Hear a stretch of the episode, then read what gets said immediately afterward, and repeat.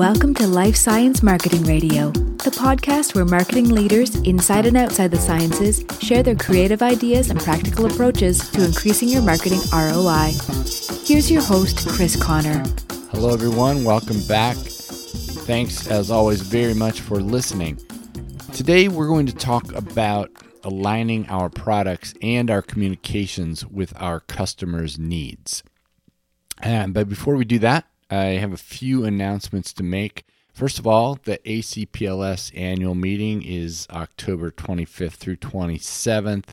We got a fantastic lineup, but you need to know that the price goes up on April 1st. So if you register by this Friday, which is March 31st, you'll save 500 bucks off the ultimate price of of the meeting and you can do that by going to acp ls.org slash annual dash meeting.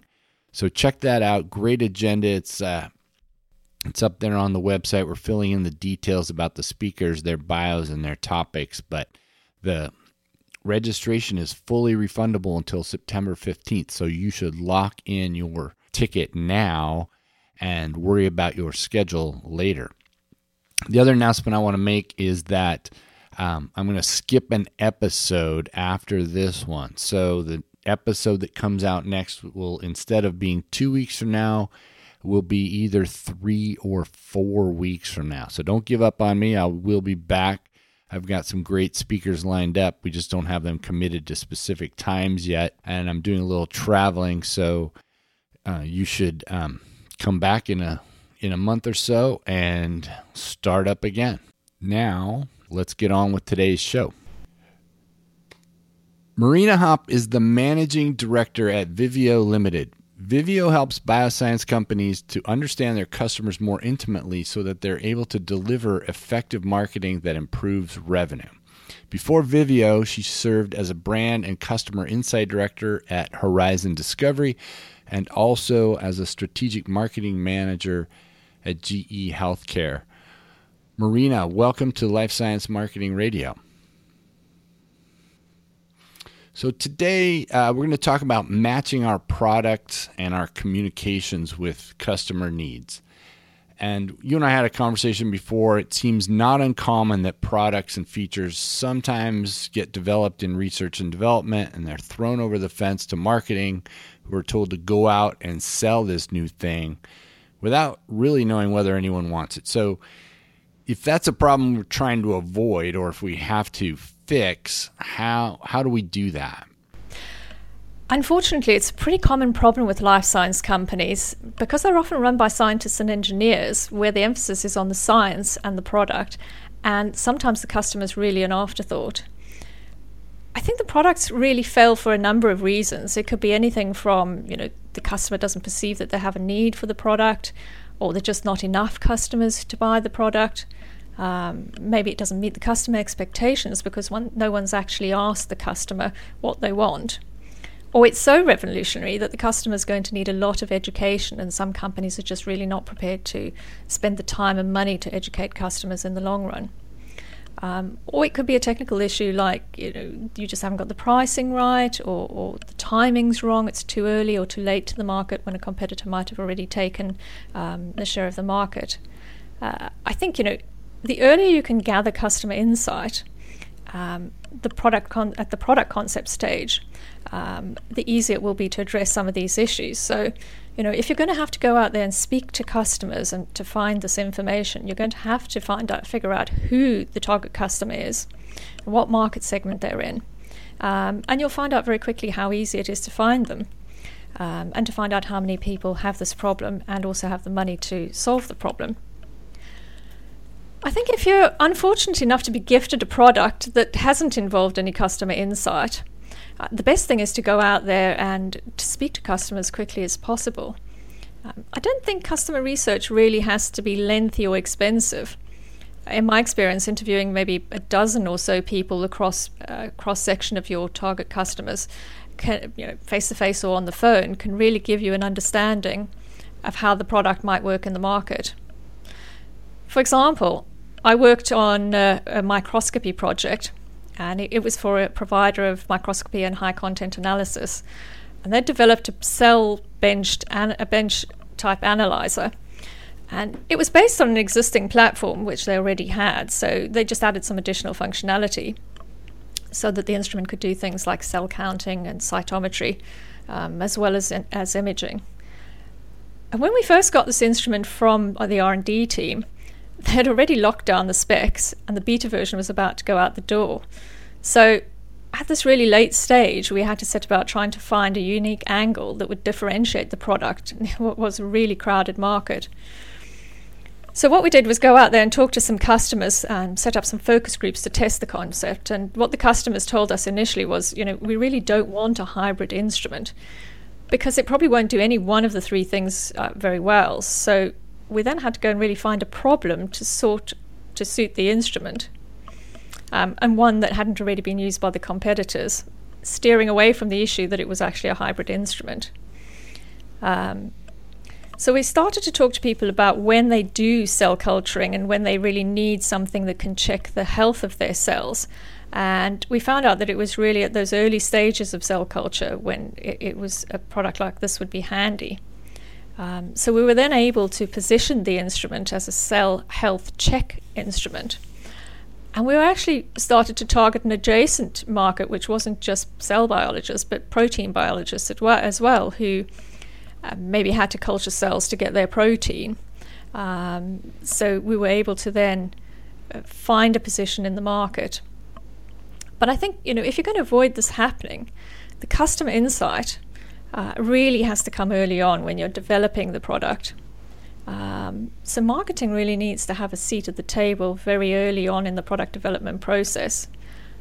And I know it's quite hard for marketing to become part of a development team but one thing that I've used is um, I, I've run a project where we looked at all of the new product introductions and we looked at the amount of custom insight that was there at the start of the project. And then we looked at the correlation between how much customer insight had been put into the project and the outcome of the project. And it was interesting to see that there's really high correlation between low quantities of customer insight and market research and fail and very high failure rates. So it was pretty compelling evidence um, to really get the senior leaders within the company to start thinking about how they approach product development and product launches. I think involving the marketing team talking to customers really early on in the innovation and product development process um, helps you get the right products um, to customers. And you, you, can then position them properly so that you get rapid market share. Um, it's going to be so much better if you've had that insight early on than if you try to retrofit a value proposition uh, the way we had to with the cell imager. Yeah, it's um, it's shocking how often that happens because it seems in, I don't want to say obvious, but natural maybe that you would ask customers what they want. Um, and we're going to talk a little bit more about how to do that. But it obviously it does happen that products are developed without enough customer input. And so the story you told there is a nice save. You often hear people talk about, oh, here's a solution looking for a problem. Um, and you imagine that most of those never work out but you actually made that work out. So that's that was fantastic. And then uh, a couple other things I love that you said. First of all, I just love the phrase being gifted a product by R and D. So that that just cracks me up. And um, you know, you talked about products that are revolutionary, which of course is what R and D is probably trying to do in a lot of cases, and not really thinking about a customer who uh, might appreciate the revolutionary nature of it if they had enough education because probably if it's revolutionary by definition people weren't even thinking about it right? And um, so that brings another set of challenges with it which doesn't mean it can't be done just means uh, you probably need a little more input right Absolutely. I think, you know, there's a certain inertia that exists when you're taking something to market that, that nobody's seen before or um, that people are just really not familiar with what you're trying to do. And it might bring them lots of uh, benefit, um, but it, it, just might not be the right thing at the right time. So, you know, um, I think as marketers, we don't always anticipate the level of inertia that needs to be overcome for customers to really change to a new product. And I think scientists are particularly uh, sort of set in their ways. Um, you know, they've got years of historical data uh, which they like to use to compare their new results. Um, and so change is really quite difficult for them. Um, I think there's several examples where uh, customers haven't bought an innovative new product, even if it's given them real improvements. I think because they really require customers to change their behavior. And I think, you know, like all of us, scientists are subject to the same sort of psychology as, the, as everybody else in terms of behavioral change. And I also think there's a cost associated with change. And I think there are really broad categories of, of cost. There is the actual transaction cost of buying the new piece of uh, equipment or the new product. And then there's a learning cost because they have to spend time and effort actually learning how to effectively use the product. And there's also an obsolescence cost, which is one that I think we often overlook, and that's when you switch from one product to another. And it's like, you know, when you change from VCR to um, disc or Blu ray. Um, for scientists, I think it's actually about the data. So, you know, they've collected an enormous amount of data, and all of their historical data suddenly becomes less comparable the new data they're producing on the new instruments. So, so that switching cost is uh, something that we all need to take into account when we think about launching a new product in the market. Yeah, especially uh, that that historical data is really important.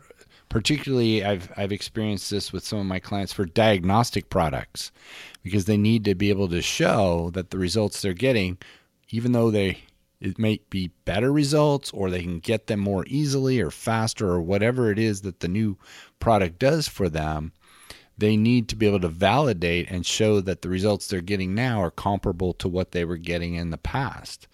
And obviously for those companies um, that's a door that they're going to open very cautiously because they not only do they have to prove to themselves that it's true they have to prove to all their customers that the data they're getting is is going to be comparable.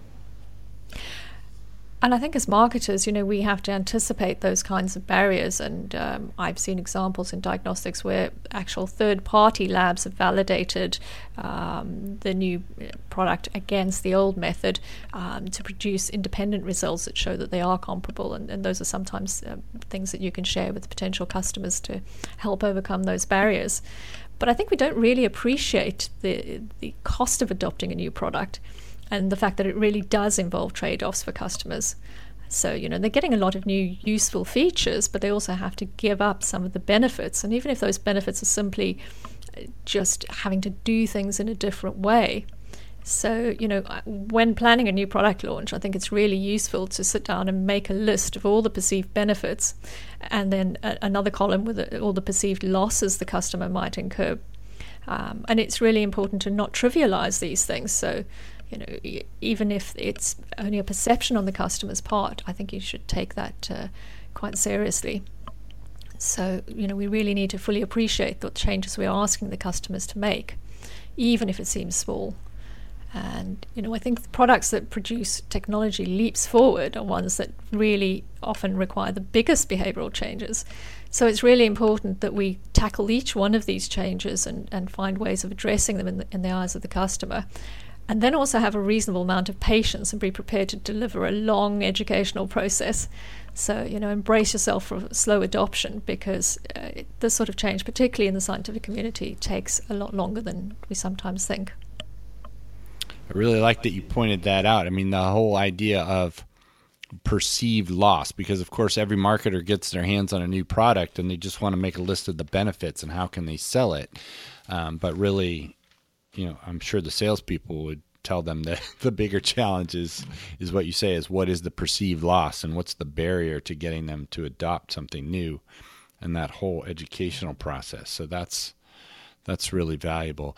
Let's let's talk about those customers and doing that kind of research, like finding out what the customers want and also which customers you should be talking to. Because you mentioned in one and the first answer um, about looking for segments, and I think I heard you say in there like it doesn't have to be hard.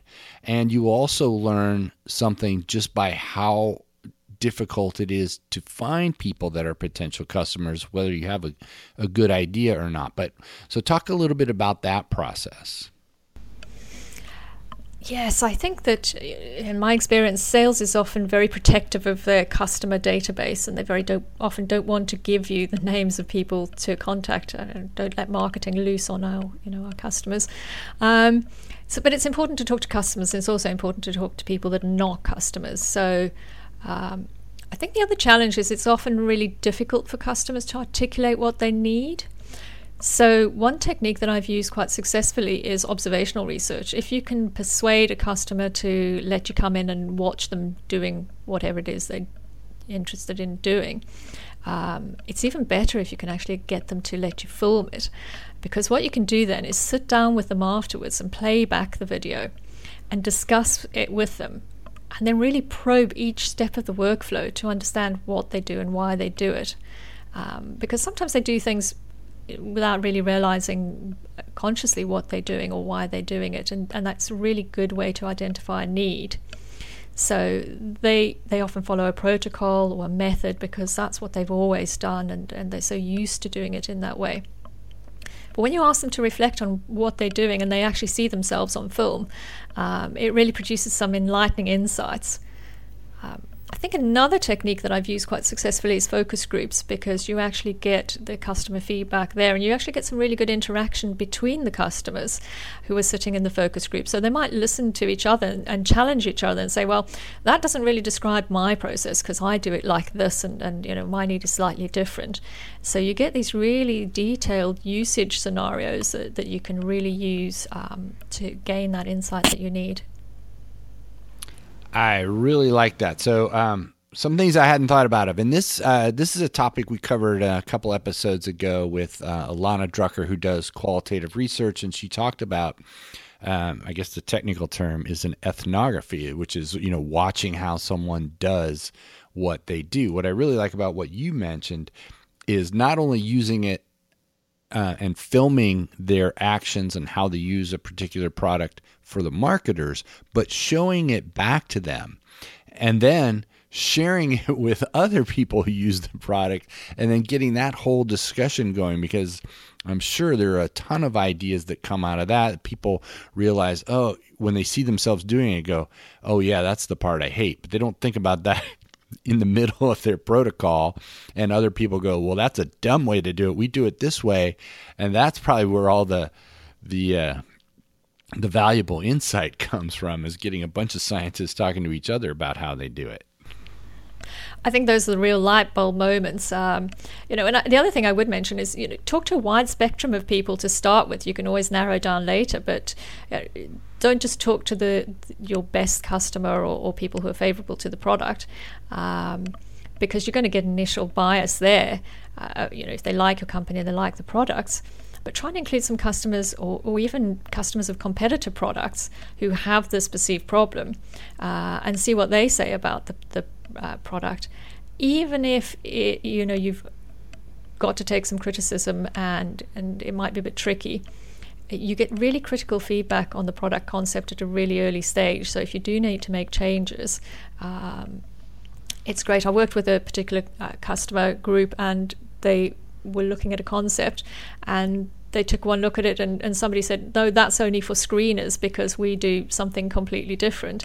And and they had been our profile type customers. Suddenly we had to start delving into that and saying, well, why do you think that this instrument is only for screeners? Uh, and it was very illuminating to see that. And it was also very interesting to see why they chose the competitor product. Uh, even though we felt our, our product concept was much more superior. So, you know, talk to the good, the bad, and the ugly, I'd say. Yeah, I like that. It's uh yeah, I can imagine if you talk to your best customers, first of all, they their motivations are maybe somewhat different. Maybe they're early adopters or they're already a fan of yours and they they want to help you and they may be someone who just thinks the way you do and of course those are the people you won't have difficulty selling anyway. So you it's you'll get more information from the people who are kind of on the fence. about your products and, and get real feedback from them. I've actually got a great example of, of that. Um, I worked for a product uh, marketing team where they had a protein analysis instrument. And they'd been in the market for about 10 years, they were doing really well. And then in the last two years, they suddenly saw the sales numbers start to stagnate. And um, they were due to bring out a new instrument. So they were saying, oh, well, it's, you know, the customers are just holding off because they want to buy the new instrument.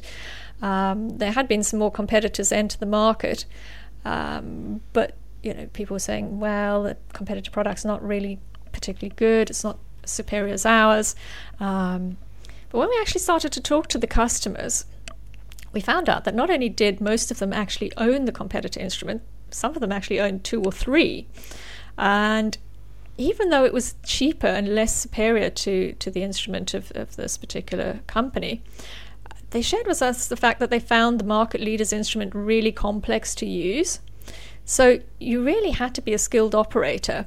And to get this technical knowledge, you almost had to apprentice yourself to a master user over a number of years. The competitor instrument, on the other hand, was really easy to use. It had been developed to be quick and easy. And even if they felt the data wasn't that robust, which they admitted, it still gave them comparable results. So it meant that they could do very quick screens and do quick exploratory work to define the assay conditions and then transfer those assay conditions over onto the more sophisticated instrument and get publishable results. So, what the competitor had done was it had talked to all of the customers that the leader had discounted um, who weren't looking for a complicated, difficult to use instrument that gave very high quality results, but just wanted something that was really quick and easy to do screens with. So, they had found a niche and uh, I think it's really a classic example of disruptive innovation. You know, where a smaller company with fewer resources comes in and completely challenges the established incumbent. And the incumbent was fo- focusing really on improving its products and services for a very small few people in the market at that very top end and had completely disregarded all of these, um, this very large customer group um, at the bottom end. And uh, you know, by the time they woke up, that really the competitors had got a foothold and were delivering a much more suitable uh, instrument and were already starting to upgrade the capability of their instrument. So it, it was a very difficult situation to find yourself in. Yeah, I, I love that story. I mean, it's uh, so they focus in on a almost the very beginning of the workflow with an instrument that's as you say, easier to use and faster and hold off on the more expensive instrument for um, later analyses.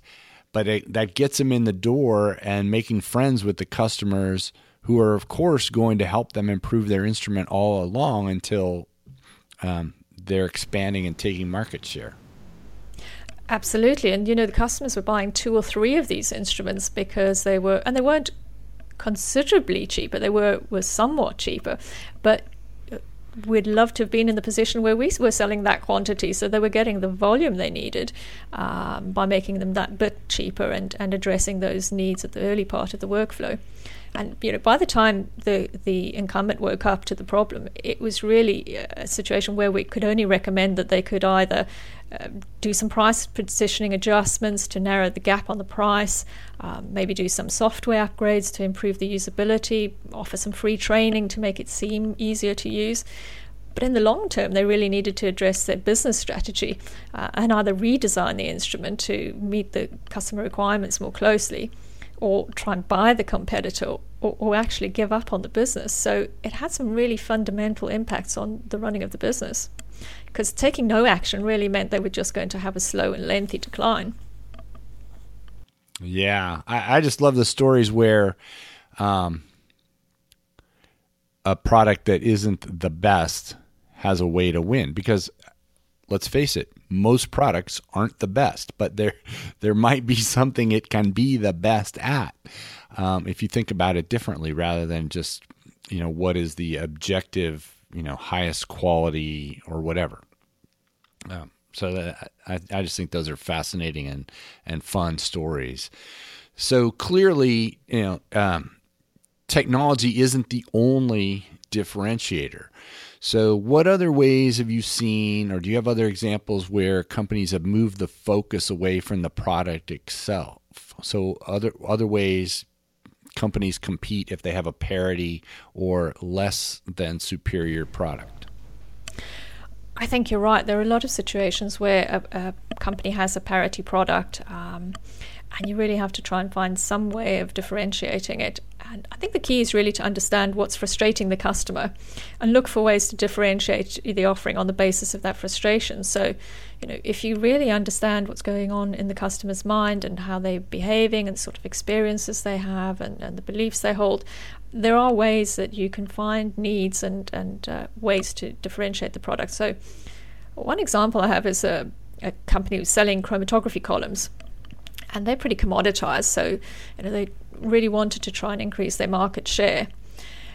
And one of their main targets was academic scientists, and biologists, people doing you know, molecular biology or cell biology, um, who occasionally express and purify proteins, but it's not really the, the sort of mainstay of their research.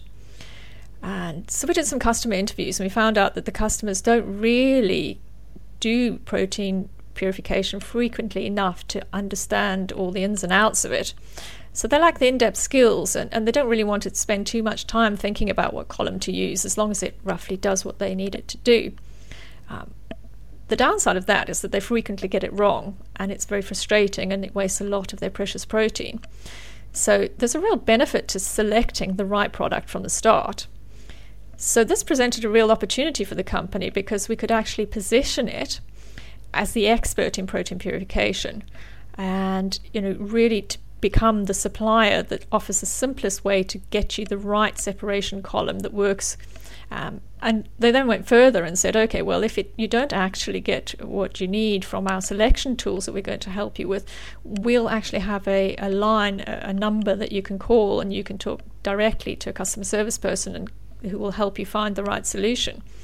So it was really about crafting a marketing campaign around a really simple message, which was small things in your protein purification process can have a really big impact on your scientific result.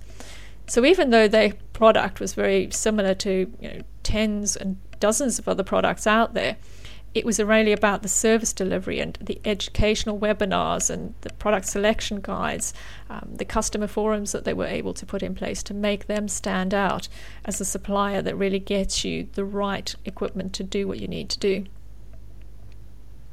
I like it. It's uh, the again, you know, a parity product which many fall into it's it's not the end of the game. It's uh, there's always for every scientist there there are problems once they they have it and how do I choose the right one?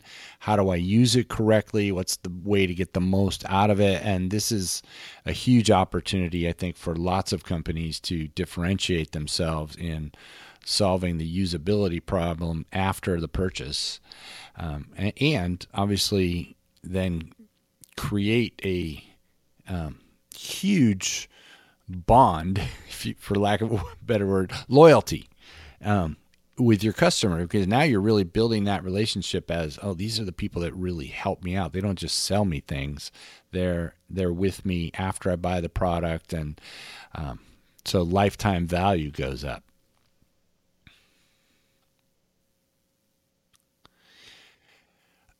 Marina, um, I want to thank you very much for all this uh, this great information on on really things that a lot of marketers I think should be doing and might make I'm sure it all makes sense to them, but maybe not everybody's executing this as well as they should. Where can people go to learn more about you and what you do?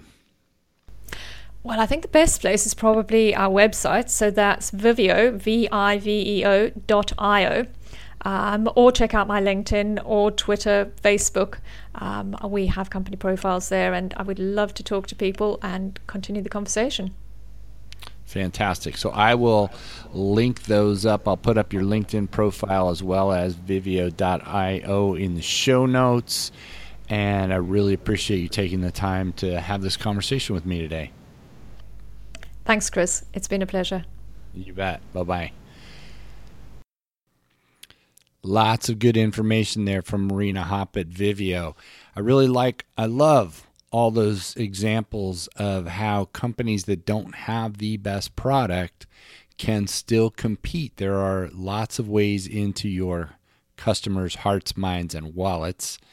And uh, I just enjoyed all those examples, as well as the more fundamental aspects of talking to customers to find out what they really want, what will make a difference, and how much of a barrier needs to be overcome to get them to switch technology. So, thank you again, Marina, for a great conversation. As always, I'm going to ask you folks, thank you so much for listening. But if you enjoy the podcast, please tell two of your friends, and that will help us uh, build an audience. I love networking. If you think there are people we should be talking to and you would like to hear on this podcast or topics you want me to cover, send me an email, chris at lifesciencemarketingradio.com, and I will talk to you in a couple weeks. Bye bye.